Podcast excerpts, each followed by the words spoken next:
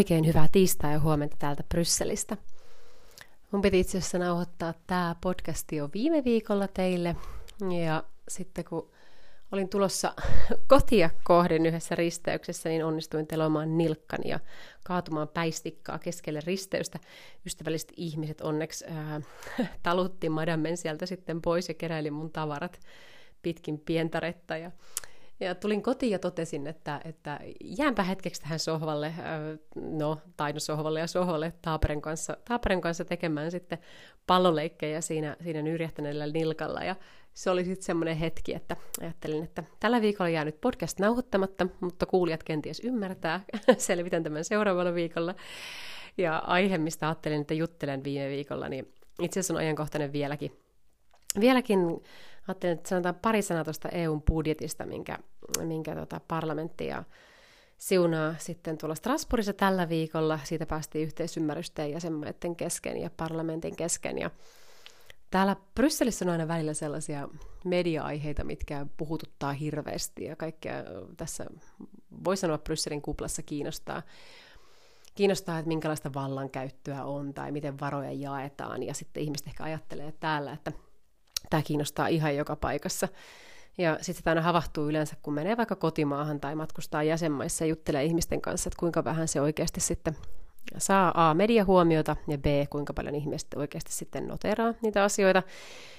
Euroopan parlamentissa oli tämmöinen, voi sanoa ehkä jopa valtakamppailu, mutta siellä, siellä ton ää, Euroopan parlamentin puhemiehen Roberta Metsolan kabinettipäällikkö, tämmöinen pitkäaikainen, pitkäaikainen kyllä EU-virkamies, mutta oli toiminut nyt sitten Metsolan kabinettipäällikkönä, niin hänestä oltiin tekemästä seuraavaa pääsihteerille parlamenttiin, ja siinä sitten kaiken näköisiä lehmänkauppoja vähän niin kuin eri, eri poliittisten ryhmien kesken, ja, ja tota, lopulta sitten perustettiin uusi pääosastokin, että saatiin sitten mm, poliittiset ryhmät tyytyväiseksi tästä valinnasta, ja ja tämmöinen uusi pääosasto, mikä koskee sitten demokratian vahvistamista ja tämmöisten demokraattisten suhteiden vahvistamista.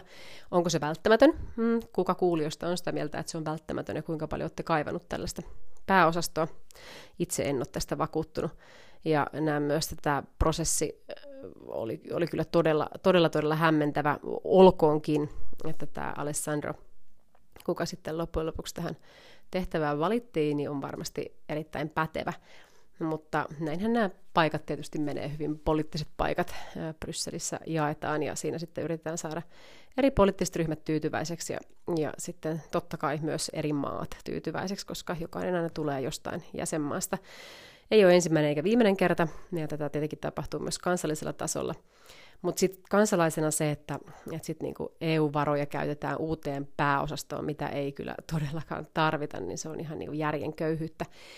Ja tämä kertoo siitä, kuinka niinku, kun meillä ei ole eurooppalaista mediaa, joka seuraisi näitä. On olemassa siis totta kai medioita täällä Brysselissä, niin kuin vaikka Politico Europe, joka, joka kyllä raportoi tästä erittäin avoimesti, mutta kuin moni sitten kuitenkaan jäsenmaissa lukee näitä näin. Että se on tämä sama kupla täällä, kuka niitä lukee, ja se ei sitten ei levittäydy oikein oikeasti kansalliseen mediaan. Tästä nyt on monta kertaa tässäkin podcastissa puhuttu, mutta täytyy taas tuoda se esiin. Ja kyllä Suomessakin jo, niin kuin jotkut mediat noteraa näitä asioita, mutta se jää hirveän pieneksi, ja sitten kansalaisille asti se ei kyllä, se ei kyllä varsinaisesti välity. Mutta ajattelin, että muutaman sanan sanon tänään tuosta budjetista, joka kasvaa jälleen, ja siellä on paljon hyviä asioita, jokainen meistä ymmärtää – energiapolitiikka tällä hetkellä, Ukrainan tilanne on sellaisia, mihin tarvitaan lisää rahoitusta. Mutta sitten on sellaisia aihealueita, mihin mun mielestä EU ei pitäisi puuttua ollenkaan. Ja sitten pitää aina miettiä se, että, että missä on sitten sitä toimivaltaa Euroopan unionilla, tai saati jollakin näistä instituutioista. Yksi niin kuin hyvä ja hyvä huono esimerkki on vaikka kyberturvallisuus, mitkä, mistä jotkut parlamentaarikot puhuu ja äärimmäisen tärkeä aihe, mutta Euroopan parlamentilla ei kyllä ole siinä valtaa, eikä niin se vastine, mitä Euroopan parlamentti voi kyberturvallisuuteen tuoda, niin on kyllä ihan täysin olematon. Et on olemassa ihan asiantuntijatahoja ja ketkä, ketkä, tästä, ketkä pystyy vastinetta tarjoamaan, ja ja komissio on rakentanut instansseja, jäsenmaat tekee paljon yhteistyötä tässä näin, missä on, missä on aidosti osaajia. Se, että jokainen instituutio lähtee rakentamaan jonkunnäköistä junittia siihen, niin se ei kyllä tuo minkäänlaista lisäarvoa. Sen takia kannattaa aina miettiä, että kuka puhuu, mistä instituutiosta puhuu, missä se toimivalta oikeasti on, ja onko siellä niitä, ne pätevämmät ihmiset, ketkä pystyy vaikka turvaamaan Suomen kyberturvallisuutta tai, tai tuomaan lisäarvoa Euroopan tason kyberturvallisuuteen. Niin nämä kannattaa aina kyseenalaistaa, kun kuuntelee jonkun EU-tahon lausuntoja. Ja se koskee ihan kautta linjan, että missä EUlla on, on toimivaltaa ja missä ei. Eh, no, tällä viikolla on nyt sitten parlamentin täysistunto taas Strasbourgissa ja siellä on muutamia ihan tärkeitä asioita varmaan meidän suomalaistenkin kannalta, mitä kannattaa seurata. Ja sitten tämmöinen poliittinen ehkä iso, iso statementti tulee keskiviikkona, eh, jossa, jossa parlamentti, siis ei Euroopan unioni, vaan parlamentti aikoo sitten julistaa Venäjän terroristivaltioksi. Ja eh, sitten siellä on keskustelua noista korkeista energiahinnoista ja energiaperuskirjasta tehdystä sopimuksesta. Ja tärkeä pointti tässä on siis se, että, että pitää saada toimivat energiamarkkinat pitkällä aikavälillä – toki myös lyhyellä aikavälillä, mutta nämä nyt on pitkän aikavälin tavoitteita, mitkä sitten vastaa energiaturvallisuuden haasteisiin, mitä Euroopan unionilla on, on tällä hetkellä. Ja energiapolitiikkahan on esimerkiksi sellainen, mikä on, on kyllä EUn toimivalta, ja sen takia on hyvä, että, että tähän nyt sitten kiinnitetään myös kaikissa instituutioissa huomiota. No sitten siellä on tämmöinen konkreettinen pitkään käsittelyssä ollut siis tämä on varmaan yli kymmenen vuotta ollut. EPP-läinen komissaari Vivian Reding aikanaan pistetään liikkeelle, että pitää olla sukupuolten välistä tasa-arvoa edistää pörssiyhtiöiden hallituksessa. No, teistä monet kuulijat tuntee, tuntee minut niin hyvin, että en itse näe tällaiset niin kuin, minkäännäköiset kiintiöt edesauttaa kyllä tasa-arvoa, mutta No, monissa jäsenmaissa se on myös välttämättömyys. Meidän pitää muistaa, että Suomessa ylipäätään Pohjoismaissa me ollaan valovuosien päässä monista, monista jäsenmaista – ja se, että, että saadaan sitten tasa-arvoa toteutettua, niin, niin sitten EU katsoo, että kannattaa tähän kiinnittää huomiota, että niin kuin pörssiyhtiöiden hallituksissa olisi naisia ja miehiä. Mielestäni siitä varmaan kaikki on, on ihan samaa mieltä. Ja tosiaan sitten parlamentti hyväksyy tämän EUn ensi vuoden budjetin. Ja no eilen katoin, kuuntelin itse vähän, vähän aikaa, mitä töiltäni kerkäsin tota, tota talous- ja budjettivaliokunnan. Siellä oli, siellä oli toi Dombrovskis ja Gentilonin kanssa tuosta elpymis- ja kestävyysohjelmasta. Itse olen todella skeptinen siihen, että tämä elpymisrahasto, oikeasti kaikki rahat menee sinne, mihin niiden piti mennä, ja saatiin, että se edesauttaa sitten Euroopan taloutta. Ja, ja ennen kaikkea sen takia, että nämä seurantaohjelmat, niin, niin komissio on vakuuttanut, että ne on tällä kertaa parempia kuin aikaisemmin, mutta nähtäväksi jää, että pystytäänkö oikeasti nyt sitten pystytäänkö näillä rahoilla tuottamaan lisäarvoa, ja ne ei valu sitten semmoisiin budjettivajekohteisiin vaikka Italiassa, mitkä sitten ei käytännössä kontribuoi niin talouden kasvuun. Ja sitten eilen oli tuo maatalous- ja kalastusneuvosto. Siellä oli tämä EU-uusi metsästrategia 2030. Puhuttiin luonnon ennallistamisesta, lannoitteista, elintarviketurvallisuudesta ja tota, niin, niin sit kalastuksen osalta noista energiasiirtymistä. Teistä tiedän, että osa seuraa näitä niin, asioita, niin kannattaa katsoa sieltä sitten neuvoston päätelmiä näistä aiheista. No tänään sitten keskustelut jatkuu tuolla Strasbourgissa. Siellä on tosiaan toi pörssiyritysten hallitusten sukupuolten välinen tasapaino. Ja toi, ää, siellä puhutaan myös EU-omien varojen järjestelmästä. Me ollaan teikin kanssa puhuttu jonkun verran jo siitä. Puhutaan varmaan vielä enemmän tässä sitten vielä syksynkin kuluesta siitä, että miten EU alkaa, aikaa vahvistaa tätä omien varojen järjestelmää. Digiverotus on jäänyt vähän OECDn piti viedä sitä eteenpäin, se ei ole oikein liikkunut, ja katsotaan nyt sitten, mitä EU meinaa tehdä sillä puolella. Ja totta kai sitten nämä erilaiset päästö- ja haittaverot on sellaisia, mitä on pitkään ollut keskustelussa, ja katsotaan, milloin niistä tulee nyt sitten konkretiaa. Ja siellä on sitten tuo komission myös talouden ohja- ohjausjärjestelmä ja, ja sitten tuo finanssipolitiikan tarkastamisesta käydään keskustelua. Ja, ja Kiina-EU-suhteet, mikä on erittäin tärkeä aihe. Ajattelin, että teiltä tuli hyvä kysymys myös tuosta EUn ja Kiinan suhteesta. Me puhuttiinkin sitä pari viikkoa sitten, että miten se on tässä viimeisen kymmenen, aikana, kymmenen vuoden aikana muuttunut miten vielä niin kuin houkuteltiin investointirahaa Kiinasta joku aika sitten, ja sitten vihdoin herättiin siihen, että, että minkälainen tämä riippuvuus Kiinasta ja Kiinan nämä investoinnit hyvin strategisiin infrakohteisiin EU-ssa, miten huolestuttava aihe tämä oikeasti on. Ja se, että siinä ei ole vastavuoroisuutta taas sitten Euroopalla investoida ja, ja toimia samalla tavalla Kiinassa. Ja se on ihan hyvä, että tästä nyt keskustellaan, mutta tuntuu, että ollaan kyllä, ollaan kyllä hyvin jälkijunassa. Ja se riippuvuussuhde on jo, on jo hy, niin kuin merkittävä, mutta totta kai aina parempi myöhään kuin ei milloinkaan. EU keskustelee myös noista Iranin protesteista, äärimmäisen tärkeä aihe, mutta EUn toimivalta jälleen on kyllä hyvin, hyvin olematon, mutta totta kai poliittisia statementteja pitää myös tehdä. Ja sitten siellä on toi, toi EUn laajentumistrategia. Siinä musta olennaista on, että esimerkiksi Länsi-Balkanin maille edelleen pidetään ovia auki, ja, ja osoitetaan myös Venäjälle se, että EU on siellä läsnä. Koska jos EU ei ole länsi läsnä, niin, niin Venäjä on siellä läsnä. Toki nyt Ukrainan tilanteen myötä niin tilanne on sielläkin sitten muuttunut. Ja, ja sitten siellä keskustellaan myös Libyasta ja Lähi-idän, Lähi-idän alueen tilanteesta. Ja äänestetään sitten itse asiassa nopeutetulla menettelyllä tuosta taloudellisesta tuesta Ukrainalle ensi vuonna. Erittäin tärkeä aihe. Ja sitten siellä on kalastuspolitiikan äänestyksistä toi, että rajoitetaan EU-vesille pääsyä. Kalastajille merkittävä aihe, ketä siellä kuulijoina on. Tiedän, että on, on ainakin muutavia. Ja sitten tuo energiatehokkuusdirektiivin pitäisi nyt kähtää eteenpäin. Siellä on taas kolmikantaneuvottelut öö, ympäristövaliokunnassa. Ja sitten on komission kokous niin kuin aina tiistaisin tuolla Strasbourgin viikolla, ja siellä on sitten tuo eurooppalaisen ohjausjakson syyspaketti. Katsotaan, että mitä sieltä tänään tulee nyt sitten komission puolelta ulos ja talouden osalta. Ja tota, sitten yleisten asioiden neuvosto kokoontuu, ja siellä puhutaan tuosta kohesiopolitiikasta, ja nimenomaan pitkän aikavälin vaikutuksesta alueisiin. Otetaan ehkä tästä ihan oma sessio, mutta tämä kohesiopolitiikan se, että millä tavalla, kun on pumpattu rahaa näihin heikommin pärjääviin jäsenmaihin, niin miten se on oikeasti tuonut lisäarvoa A niiden talouteen, B niiden alueille ja C niiden ihmisille. Ja se on semmoinen ikuisuusaihe, mikä musta on äärimmäisen kiinnostava, koska sitä on tehty niin pitkään. Ja olisi hyvä ymmärtää, että mitkä sitten on ollut ne oikeasti konkreettiset tulokset siitä. Varmasti jokainen meistä kansalaisista on siitä kiinnostunut.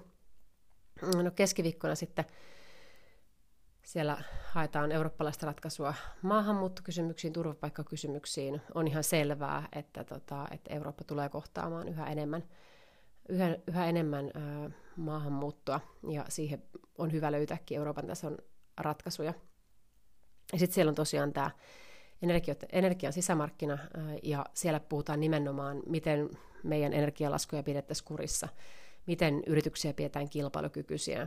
Erittäin tärkeitä, tärkeitä, tärkeitä tematiikkaa. Nämä on tänään tosiaan kaikkien seurattavissa tuolla parlamentin sivuilla. Ja sitten siellä on aiheena myös ihmisoikeuksia Afganistanissa. Minusta se on ihan hyvä, että vaikka EUlla nyt tässä ei taas hirveästi toimivaltaa ole, mutta EUlla on kuitenkin poliittista painoarvoa ja sen takia on erittäin tärkeää, että ihmisoikeuksista keskustellaan. Ja nimenomaan tuossa Afganistanin kysymyksistä, noista naisten oikeuksista, koulujen sulkemisesta. Niin sitä keskustelua käydään tänään. Ja sitten siellä on teille, ketkä seuraatte tätä suurpe, suurpetoeläinten, eläinten, erityisesti susien, susien osalta keskustelua, niin siellä on, siellä on tästä suojelusta kysymys tänään, tänään keskustelussa ja sitten myös kotieläintuotannosta. Ja nämähän on sellaisia asioita, mitkä, mitkä EU-ssa aina puhuttaa alueella, myös meillä Suomessa – ja sitten siellä on, äänestetään tosiaan keskiviikkona siitä, että Venäjästä tehdään terroris, terroristivaltio, tai siis parlamentti, parlamentti nimeää Venäjän terroristivaltioksi. Ja sitten siellä on tosiaan tuo budjetti käsittelyssä. Ja torstaina sitten on aiheena digitaalisuus, äh, tiekartta, polku digitaaliselle vuosikymmenelle 2030 tästä voitaisiin ottaa ihan oma sessio. Toki oman, oman työni puolesta niin joudun vähän olla, olla ottamatta kantaa tässä podcastissa noihin digiasioihin, mutta kansalaisena totta kai on oikeus keskustella myös, myös niistä asioista. Ja sitten siellä on neuvoston, neuvoston kokous torstaina. Siellä itse asiassa on ylimääräinen oikeus sisäisen neuvosto, missä puhutaan nimenomaan ajankohtaista aiheesta, eli maahanmuutosta. Ja sitten on myös ylimääräinen energianeuvostelu, missä sitten käydään, käydään läpi tätä kaasu, kaasuhankintojen koordinointia. Ja ja sitten, että millä tavalla kansalaiset voisivat luotettavasti vertailla eri, eri hintoja. Ja perjantaina, perjantaina on sitten ö, kauppapuolen ulkoasiainneuvosto, eli kauppaministerit kokoontuu, ja siellä on esimerkiksi toi EUn ja Yhdysvaltojen kauppasuhteet ö, käsittelyssä, ja sitten miten tuetaan Ukrainaa kaupassa, ja sitten ylipäätään tällä viikolla niin aika paljon keskitytään tuohon tämmöinen Trade Technology Council, eli, eli kaupasta ja teknologiasta vastaava tämmöinen Yhdysvaltojen ja EU-välinen, EU-välinen neuvosto, missä käydään läpi myös tech-puolen asioita, ja siellä sitten osallistuu varapuheenjohtaja Dombrovskis ja, ja Vestager, jotka vastaavat digiasioista ja sitten kauppapolitiikasta näihin neuvotteluihin. Ja se on jäänyt vähän lapsen kenkiin, sieltä ei ole tullut kauheasti konkreettista sisältöä, mutta nyt sitten tällä viikolla Vestager varsinkin niin kuin, ö, oli yhteydessä eri, eri teknologian yrityksiä pyysi kontribuutiota siihen, että millä tavalla EU voi edistää, voi edistää nyt sitten on kyseessä sitten dataan liittyvät kysymykset, on kyseessä sitten, sitten se, että millä tavalla eurooppalaisia yrityksiä tuetaan digitalisaation osalta, ja nimenomaan myös isot amerikkalaiset yritykset, millä tavalla voi, voi näihin kontribuoida yhä enemmän myös täällä Euroopan päässä. Eli paljon asioita tällä viikolla sekä neuvoston puolella että parlamentin puolella. Ja tosiaan komissio keskittyy nyt sitten tuohon talouspolitiikkaan pitkälti tällä viikolla. No, sitten muutama sana tuosta budjetista. Mä tosiaan ajattelin, että se nousee verrattuna tähän, tähän vuoteen, vuoteen 2022, niin semmoisen 1,1 prosenttia, mikä nyt ei ole ihan valtavasti, mutta ehkä semmoinen muutama asia, mikä itteeni, itteeni tota, niin, niin, häiritsi, oli nimenomaan se, että parlamentti neuvotteli itselleen tämän, tämän uuden, uuden tota, niin, niin, direktoraatin, mikä koskee tosiaan ää, parlamentaarisen demokratian niin, niin kuin yhteistyötä.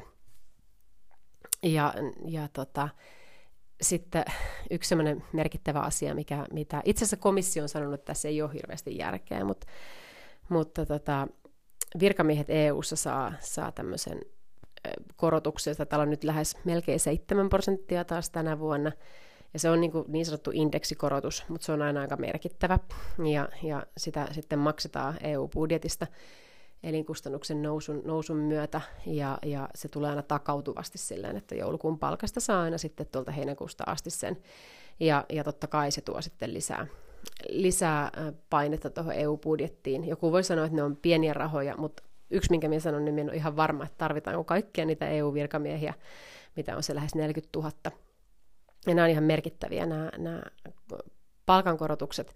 Ja sitten se, että pitää muistaa, että nämä EU-virkamiehet ei, ei käytännössä maksa veroja. Eli, eli, eli se on hyvin kyseenalaista ja itse asiassa komissio on tätä kyseenalaistanut. Ja monet jäsenmaat on, on hylännyt tällaisen käytännön jo niin kuin 70-luvulla, että on tämmöinen hyvin Belgia-Luxemburg-tyyppinen ratkaisu. Ja se koskee kyllä Belgia ylipäätään. Belgiassa tulee myös nämä indeksikorotukset siis ää, sekä, sekä sitten ei ainoastaan EU-virkamiehillä, vaan, vaan, vaan ylipäätään.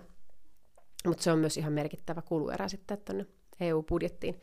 Eli virkamiesten palkat nousee parlamentti saa uuden, uuden tota, niin, niin pääosaston, ja sitten tämä, niin kuin, millä tavalla tätä asioita, asioita on viety eteenpäin, niin musta se on aika pimennossa yl, niin kuin isommalta kansalaiskeskustelulta. Ja sitten se, että mihin niitä virkamiehiä tarvitaan, se on varmaan se suurin asia. Mä oon niin kuin, all for it, että jos, jos on, ollaan sitä mieltä, että katsotaan, että tiettyjä virkamiehiä tarvitaan lisää, mutta sitten pitää miettiä sitä, että mistä otetaan pois, koska tällä hetkellä myös sellaisilla aloilla, missä EUlla ei ole niin paljon toimivaltaa, niin kuin vaikka koulutuspolitiikassa.